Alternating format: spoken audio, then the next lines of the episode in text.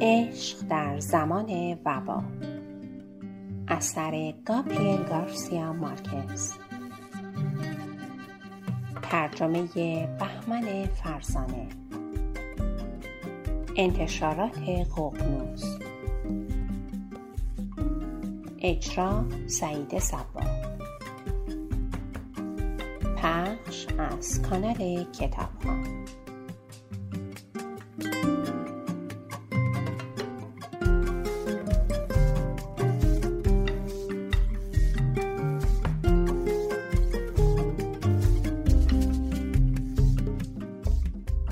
ساعت یازده حاضر شده بود. حمام گرفته بود. بوی عطر صابونی می‌داد که با گل درست شده بود. پیراهن ساده مناسب بیوه زنی پوشیده بود. پیراهن پشمی نازک خاکستری رنگ از طوفان شب قبل کاملا جان سالم به در برده بود. به میهماندار مخصوص ناخدا یک صبحانه مناسب دستور داد. میهمانداری که اونیفرم سفید و تمیزی به تن داشت.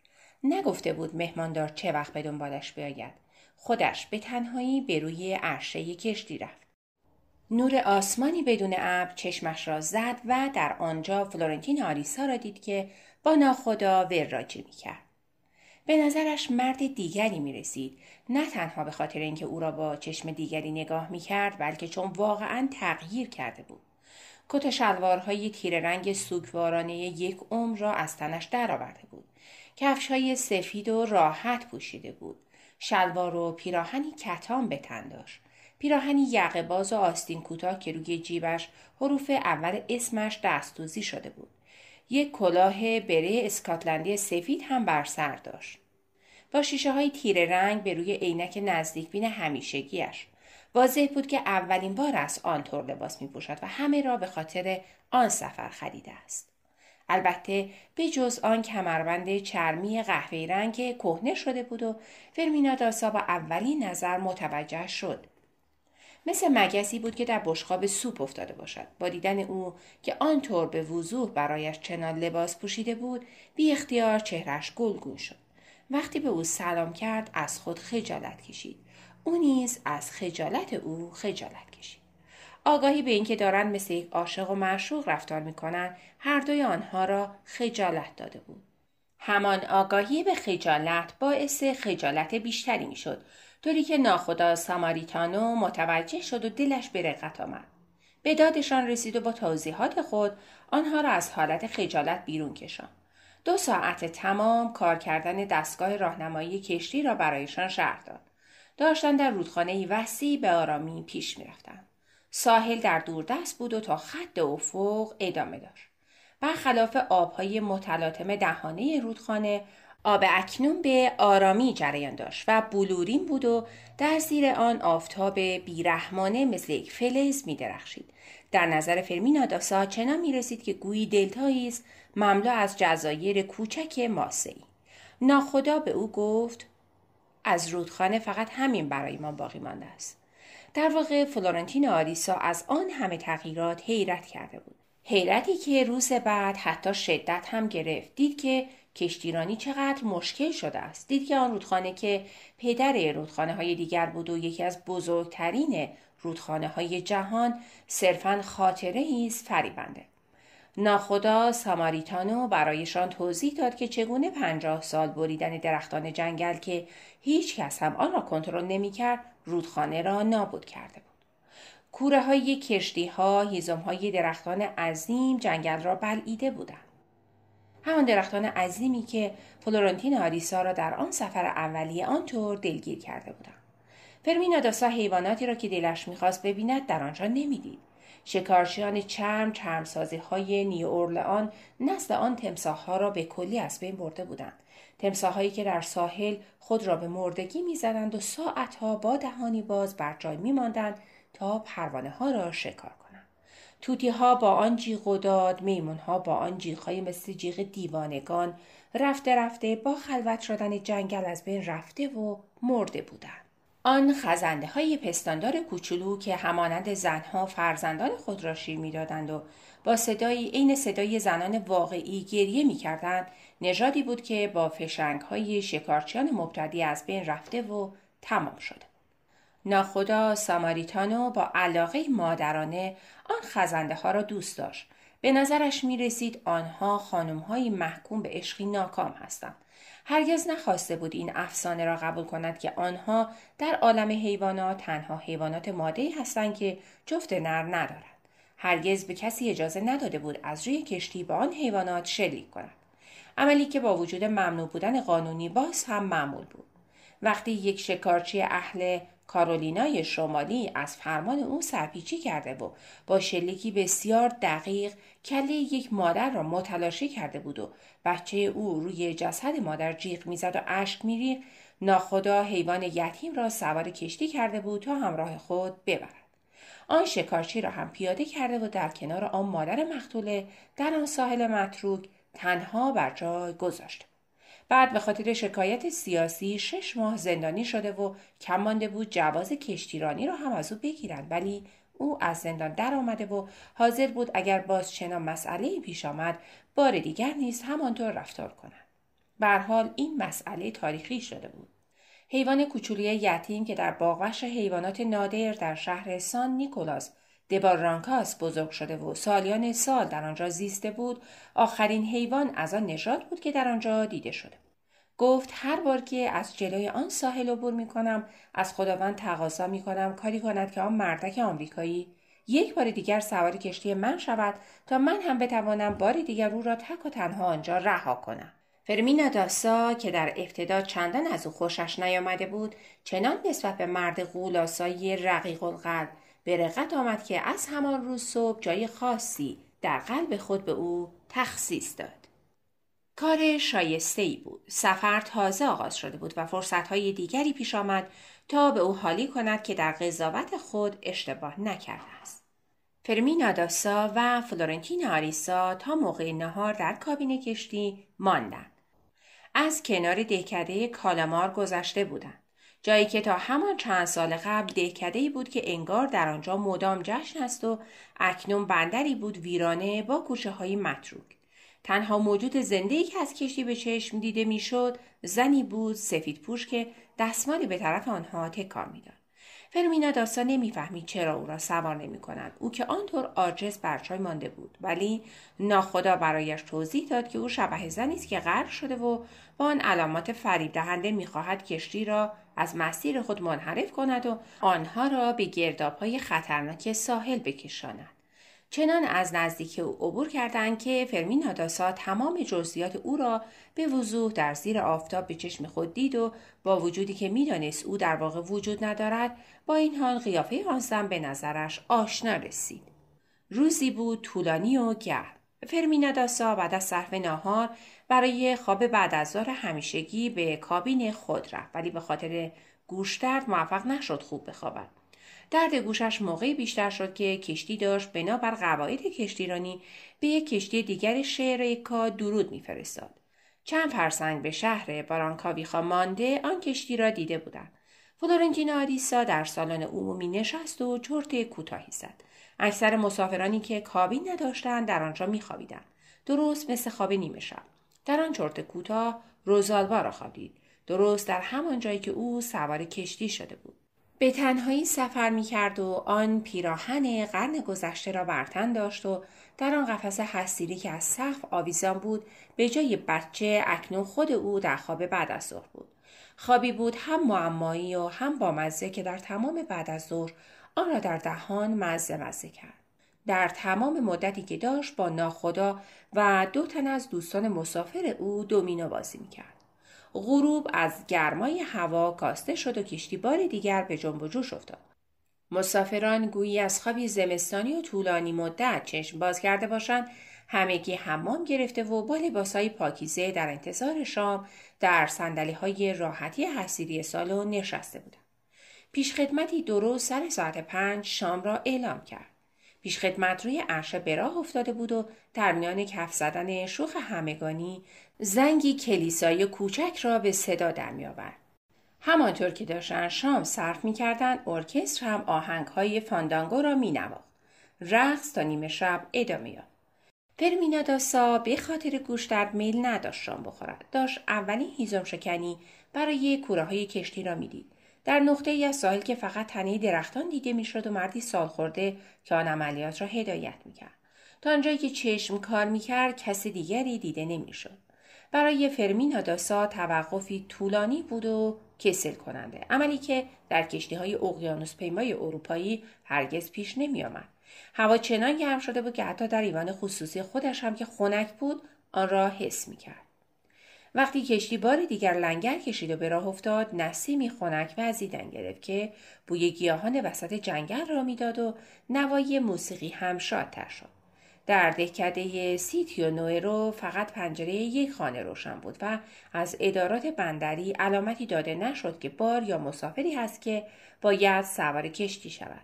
کشتی بدون هیچ گونه درودی رد شد و به راه خود ادامه داد. فرمینا داسا تمام بعد از ظهر به فکر این بود که فلورنتینو آریسا بدون اینکه در کابین او را بزند برای دیدنش به چه حیله متوسل می شود. با فرارسیدن ساعت هشت طاقتش تمام شده بود. دلش می‌خواست کنار او باشد. به راهرو پا گذاشت به امید اینکه به او برخورد کند. برخوردی کوی از روی تصادف مجبور نشد چند قدمی بردارد. فلورنتین آریسا آنجا در راهرو روی یک صندلی نشسته بود. ساکت و محزون درست مثل زمانی که در پارک انجیل نویسان به انتظار می نشست. دو ساعت بود که داشت از خود سوال می کرد برای دیدن او باید چه کند. هر دوی آنها از دیدن یکدیگر اظهار تعجب کردند. هر دو می‌دانستند تعجبشان مصنوعی است با هم به روی عرشه درجه یک به گردش رفتند جایی که مملو از جوانان بود اکثریت آنها محصلینی بودند پر سر و صدا که در آخرین جشن تعطیلات خود را از خستگی هلاک می‌کردند. فلورنتین آریسا و فرمینا داسا انگار خودشان هم محصل باشند روی چهار پایه های بار نشستند و دو بطری نوشابه نوشیدند فرمینا داسا خود را در موقعیتی دید که آن هم از آن وحشت داشت. گفت چه وحشتناک. فلورنتین آریسا از او سوال کرد چه فکری آنطور وحشت زدش کرده است؟ جواب داد آن پیرزن و پیرمرد بیچاره. همان کسانی که با ضربات پارو در قایق به قتل رسیده بودند. بعد از آنکه موسیقی به پایان رسید بعد از مکالمه طولانی و بدون کنایه در ایوان تاریک هر دو تصمیم گرفتند که بروند بخوابند ماه وجود نداشت و آسمان ابری بود. در افق برقی بدون رد زده می‌شد که برای لحظه ای آن دو را روشن می‌کرد. فلورنتین آلیسا برای او سیگار میپیچید ولی او فقط چهار تا کشید. درد گوش داشت عذابش می‌داد. برای چند لحظه ساکت می‌شد و بعد وقتی کشتی سود می‌کشید و به کشتی دیگری درود میفرستاد یا از جلوی دهکدهای که در خواب فرو رفته بود میگذشت یا وقتی آهسته می‌کرد تا از روی ماسه های ته رودخانه عبور کند. آن وقت بار دیگر گوشش درد می‌گرفت. داشت برایش تعریف می‌کرد که چگونه همیشه در آن مسابقات شعر حضور مییافت چون نگران دیدن او بود یا دیدن او که سوار آن کشتی هوایی شده بود موقعی که سوار آن دوچرخه آکروباتی شده بود. چگونه با تشویش در انتظار های عمومی میماند تا فقط او را ببیند؟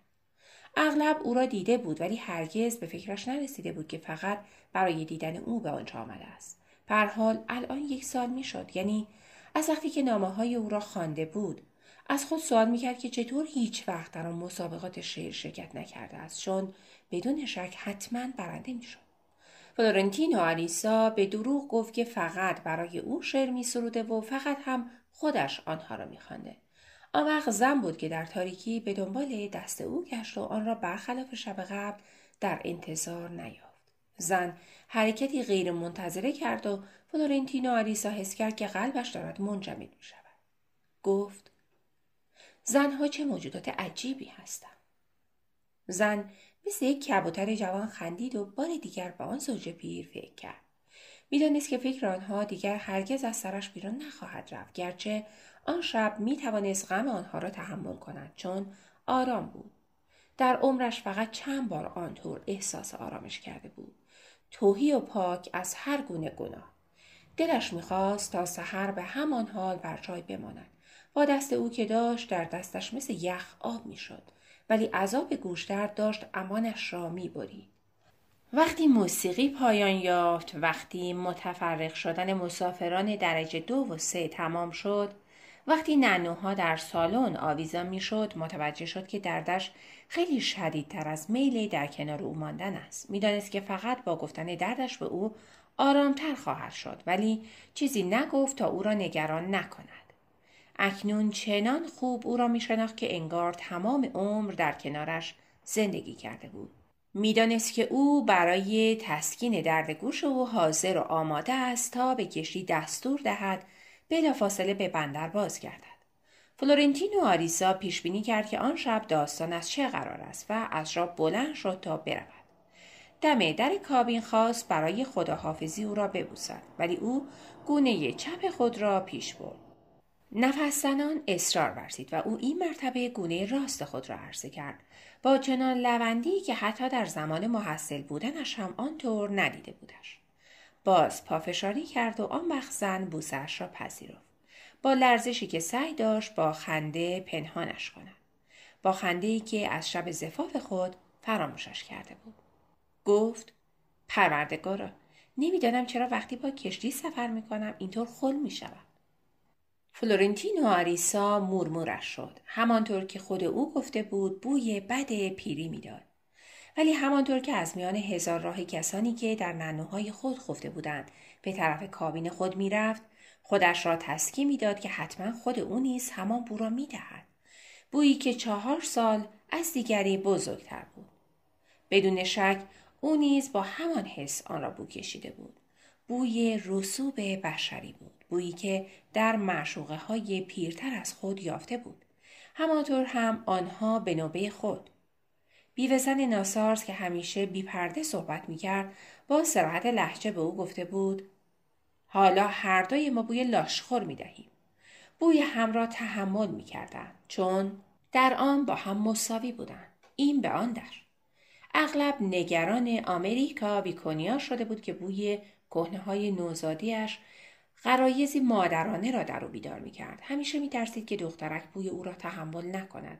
بوی پیرمردی نابالغ ولی تمام این چیزها به زمان گذشته تعلق داشت. آنچه حالا برایش اهمیت داشت این بود که برای اولین بار پس از آن بعد از داری که امه اسکولاستیکا کتاب دعای خود را روی پیشخان تلگرافخانه گذاشته بود فلورنتین آلیسا دیگر هرگز مثل آن شب احساس خوشبختی نکرده سعادتی که او را به وحشت انداخته بود. داشت خوابش می‌برد که حسابدار کشتی ساعت پنج صبح در بندر سامبرانو از خواب بیدارش کرد تا تلگرافی فوری را به دست او بدهد. از جانب لئون و کاسیانی با تاریخ روز قبل. تمام وحشتش فقط روی یک سطر جای گرفته بود. آمریکا بیکونیا دیروز فوت کرد. دلیل مجهول. ساعت یازده با رد و بدل تلگرافی با لئونو کاسیانی به جزئیات آن مرگ واقف شد. خودش پشت دستگاه تلگراف نشست کاری که دیگر از زمان کارمندی خود در تلگراف خانه انجام نداده بود. آمریکا بیکونیا به خاطر رفوزه شدن در امتحانات نهایی داشت از غصه دق می کرد و یک شیشه داروی دلدرد را که در واقع اصاره تریاک بود از اتاق بیتاری شبانه روزی دزدیده بود. آمریکا کنیا از خود یادداشتی بر جای نگذاشته بود تا تقصیر را به گردن کسی نیندازد. لئون کاسیانی والدین او را خبر کرده بود و آنها داشتند از شهر پویترو پادره سر می رسیدند تا در مراسم تشییع جنازه او در ساعت پنج بعد از ظهر شرکت کنند. فلورنتینو آریسا نفس راحتی کشید. تنها کاری که می توانست برای ادامه زیستن انجام دهد این بود که آن خاطره را فراموش کند. آن را در حافظه خود خط زد گرچه در سالهای باقیمانده عمرش ناگهان و بی اراده آن را به یاد می آورد مثل جای زخمی قدیمی که یک مرتبه تیر می کشید. روزهای بعد گرم و طولانی بودند. رودخانه متلاطم و رفته رفته باریکتر شد. به جای آن درختان تنومندی که آنطور فلورنتین و آلیسا را در اولین سفرش متحیر کرده بود اکنون فقط دشتهایی سفید همانند نمکزار به چشم می‌خورد. آثار جنگل هایی که کوره های کشتی ها آنها را بلعیده بودند. خرابه های دهاتی که به امان خدا رها شده بودند و کوچه های آنها را حتی در بدترین دوران خشکسالی سیل برداشته بود. مسافران دیگر در نیمه های شب از صدای آواز آن خزنده های کوچولو در روی ساحل که به صدای آواز پریهای دریایی میمان از خواب نمی پریدن بلکه بوی گند اجسادی بیدارشان می‌کرد که روی آب شناور بودند و به سمت دریا پیش می‌رفتند. دیگر نه جنگی وجود داشت و نه وبا با این حال آن اجساد آماز کرده همچنان روی آب شناور بودند. ناخدا برای یک بار هم شده حالتی موقرانه به خود گرفت و گفت ما از مقامات بالا دستور داریم به مسافران بگوییم که این اجساد اجساد غرق شدگان اتفاقی است اکنون به جای قال و مقال توتی ها و جیخهای رسوا کننده میمون ها که در زمانهای گذشته گرمای دوازده ظهر را تشدید می کردن، آنچه باقی مانده بود سکوت عظیم زمین های بایر بود.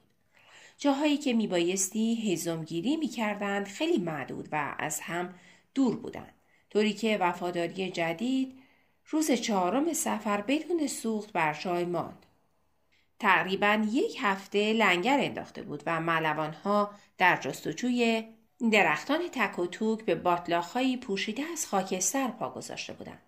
کس دیگری باقی نمانده بود. هیزم شکنان فراری شده بودند. از دست ظلم اربابهای زمینهایشان از دست مرض وبای نامرئی از دست جنگ هایی که داشتند تخم ریزی می کردند و دولت سعی داشت آنها را با عهدنامه های نامفهوم پنهان نگاه دارد.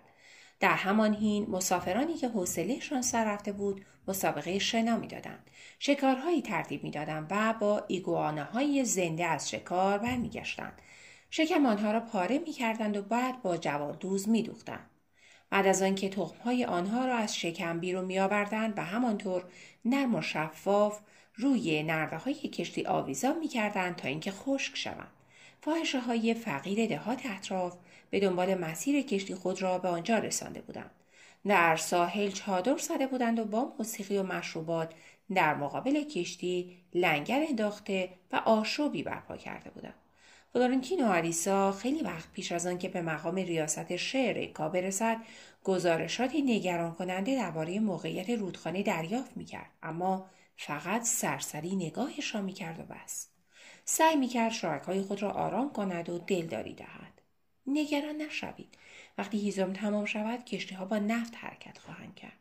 از بس تمام حواسش به عشق فرمیناداسا بود دیگر به آن مسئله فکر نکرده بود. وقتی متوجه واقعیت قضیه شد که دیگر کار از کار گذشته بود. باید رودخانه جدیدی اختراع می کردند. شبها حتی در مواقعی که جریان آب آرام بود برای خوابیدن باید لنگر می انداختند و به این شکل زیستن نیز غیر ممکن می شد. مسافران که اغلب اروپایی بودند از بوی گند کابین های خود فرار می کردن. تمام شب روی عرشه قدم می زدند. با همان حوله که عرق خود را خوش می کردند انواع و اقسام حشرات و حیوانات را میراندند و به انگام سحر خسته و هلاک و باد کرده از نیش حشرات بر جای میماندند. یک سیاه انگلیسی در اوایل قرن نوزدهم در مورد آن سفر با قایق و قاطر که حتی ممکن بود پنجاه روز طول بکشد نوشته بود یکی از بدترین و ناراحت کننده ترین سفرهایی است که ممکن است برای بشر پیش بیاید. این مسئله پس از اولین هشتاد سال کشتیرانی بخاری واقعیت نداشت ولی بعد بار دیگر تا ابد واقعیت پیدا کرده بود وقتی که تمساه ها آخرین پروانه ها را بلعیدند و آن خزنده های کوچولوی پستاندار مادرانه ناپدید شدند. توتی ها از بین رفتند، میمون ها و دهات تمام شدند. همه چیز تمام شد. ناخدا میخندید و می‌گفت مسئله نیست تا چند سال دیگر با ماشین های آخرین سیستم از روی رودخانه خوش سفر خواهیم کرد. فرمینا داسا و فلورنتینو آریسا در سه روز اول در بهار شیرین آن ایوان خصوصی در حفاظ مانده بودند ولی هنگامی که هیزم جیره بندی شد و آن دستگاه هوای مطبوع دیگر کار نمی‌کرد کابین رئیس جمهوری به قهوه جوشی در حال جوش تبدیل شد فرمینا شبها خود را با نسیمی که از رودخانه و از پنجره ها داخل می‌شد زنده نگه می داشت و با حوله پشه ها را میران. تلمبه حشرکش وقتی کشتی در حرکت نبود به هیچ دردی نمی‌خورد. درد گوشش هم غیر قابل تحمل شده بود اما یک روز صبح که از خواب بیدار شد ناگهان درد تمام شد و از بین رفت درست مثل اینکه چند چیرک را زیر پا له کرده باشد تا شب و تا وقتی که فلورنتین و آلیسا با او صحبت کرد و او برای شنیدن حرفش مجبور شد گوش راست خود را پیش ببرد متوجه نشد که شنوایی گوش چپش را از دست داده است. به کسی نگفت تسلیم شد چون آن نیز یکی دیگر از عیب و نقص های چار ناپذیر پیری بود. با وجود تمام آن احوال تأخیر کشتی به نفع آنها تمام شده بود. محبتی بود الهی. فلورنتین و آریسا یک بار در جایی خوانده بود عشق در زمان مصیبت و بلا قشنگتر و متعالیتر می شود. رطوبت کابین رئیس جمهوری آن دو را در رخوتی غیر واقعی غرق کرده بود. عشق بدون سوال و جواب آسانتر شده بود. ساعاتی تصور ناپذیر را با هم میگذراندند دست در دست هم روی سندلی های راحتی ایوا می نشستند و به دل راحت با هم وقت میگذراندند در سومین شب رخوت زن با بطری عرق راسیانه در انتظار او مانده بود. در گروه دختران دختردایی ایلد براندا مخفیانه از آن عرق می نوشید و بعدها هم موقعی که زنی شوهردار بود و صاحب فرزند شده بود باز هم در اتاق را قفل می کرد و با دوستانی که آن جهان آریه به او عرضه داشته بود عرق می خورد. دلش می‌خواست کمی لول شود تا مجبور نباشد آگاهانه به سرنوشت خود فکر کند. ولی فلورنتین و آریسا آن عرقخوری را به حساب این گذاشت که او بدان نحو می‌خواهد برای برداشتن قدم آخر شهامتی به دست آورد. با این فکر قوت قلب به دست آورده بود. آنقدر که توانست با نوک انگشتان گردنی چروکیده او را نوازش کند. کمرش را با آن استخوانهای پوسیده و بعد رانهای مثل ماده گوزن پیرش را ممانعتی نمی‌کرد با چشمان بسته با لذت و بدون آنکه لرزشی بر اندامش مستولی شود حرکات او را میپذیرفت سیگار می‌کشید و جرعه جرعه عرق می نوشید. آخر سر وقتی نوازش های او ادامه یافت قلبش از عرق رازیانه پر شده بود. گفت اگر قرار است کاری بکنیم بهتر است مثل دو تا آدم بزرگ باشیم. او را همراه خود به اتاق کشان. فلورنتین آریسا باز روی تخت دراز شده بود و سعی داشت بر خود مسلط شود. هنوز نمی‌دانست با آن مشکل حل شده چه کند. زن به او گفت نگاه هم نکن. و او بدون آنکه نگاه از روی تاق بردارد پرسید چرا؟ چون خوشت نخواهد آمد. نگاهش کرد. او را همانطور دید که در نظر مجسم کرده بود. بالا تنش برهنه بود. شانه هایش پر از چین و چروک بود و دنده هایش با پوستی کمرنگ و سرد چون پوست قورباغه پوشیده بود. بدنش را با پیراهنی که همان لحظه از تن درآورده بود پوشاند و چراغ را خاموش کرد. آن وقت او هم روی تخت نشست و در تاریکی شروع کرد به تعویز لباس. هرچه را از تن در می آورد به طرف او پرتاب می کرد و او هم که از خنده قش کرده بود بار دیگر آنها را به سمت او پرتاب می کرد. لحظه ای طولانی تاقباز دراز کشیدند. مرد همانطور که رفته رفته مستی از سرش میپرید مبهودتر می‌شد و زن آرام و بی اراده داشت خدا خدا می‌کرد که مثل هر بار که در خوردن عرق رازیانه زیاده روی می‌کرد بی خود بی جهت کرکر خنده را سر ندهد. برای وقت گذراندن داشتن با هم براجی می‌کردن. درباره خودشان درباره زندگی های متفاوت خود و مسئله کنار هم بودن در کابین تاریک یک کشته بی حرکت آن هم در زمانی که عقل به آنها می گفت در زمان کمی که برایشان باقی مانده است فقط باید به انتظار مرگ بنشینند و بس. زن هرگز به گوشش نرسیده بود که او معشوقه ای داشته باشد. حتی اگر شده فقط یک نفر آن هم در شهری که همه همه چیز را می‌دانستند. حتی قبل از آنکه به وقوع بپیوندند. گویی بر حسب اتفاق باشد دلیلش را پرسید و مرد هم بدون آنکه صدایش بلرزد بلافاصله جواب داد چون خودم را برای تو پسر نگه داشتم.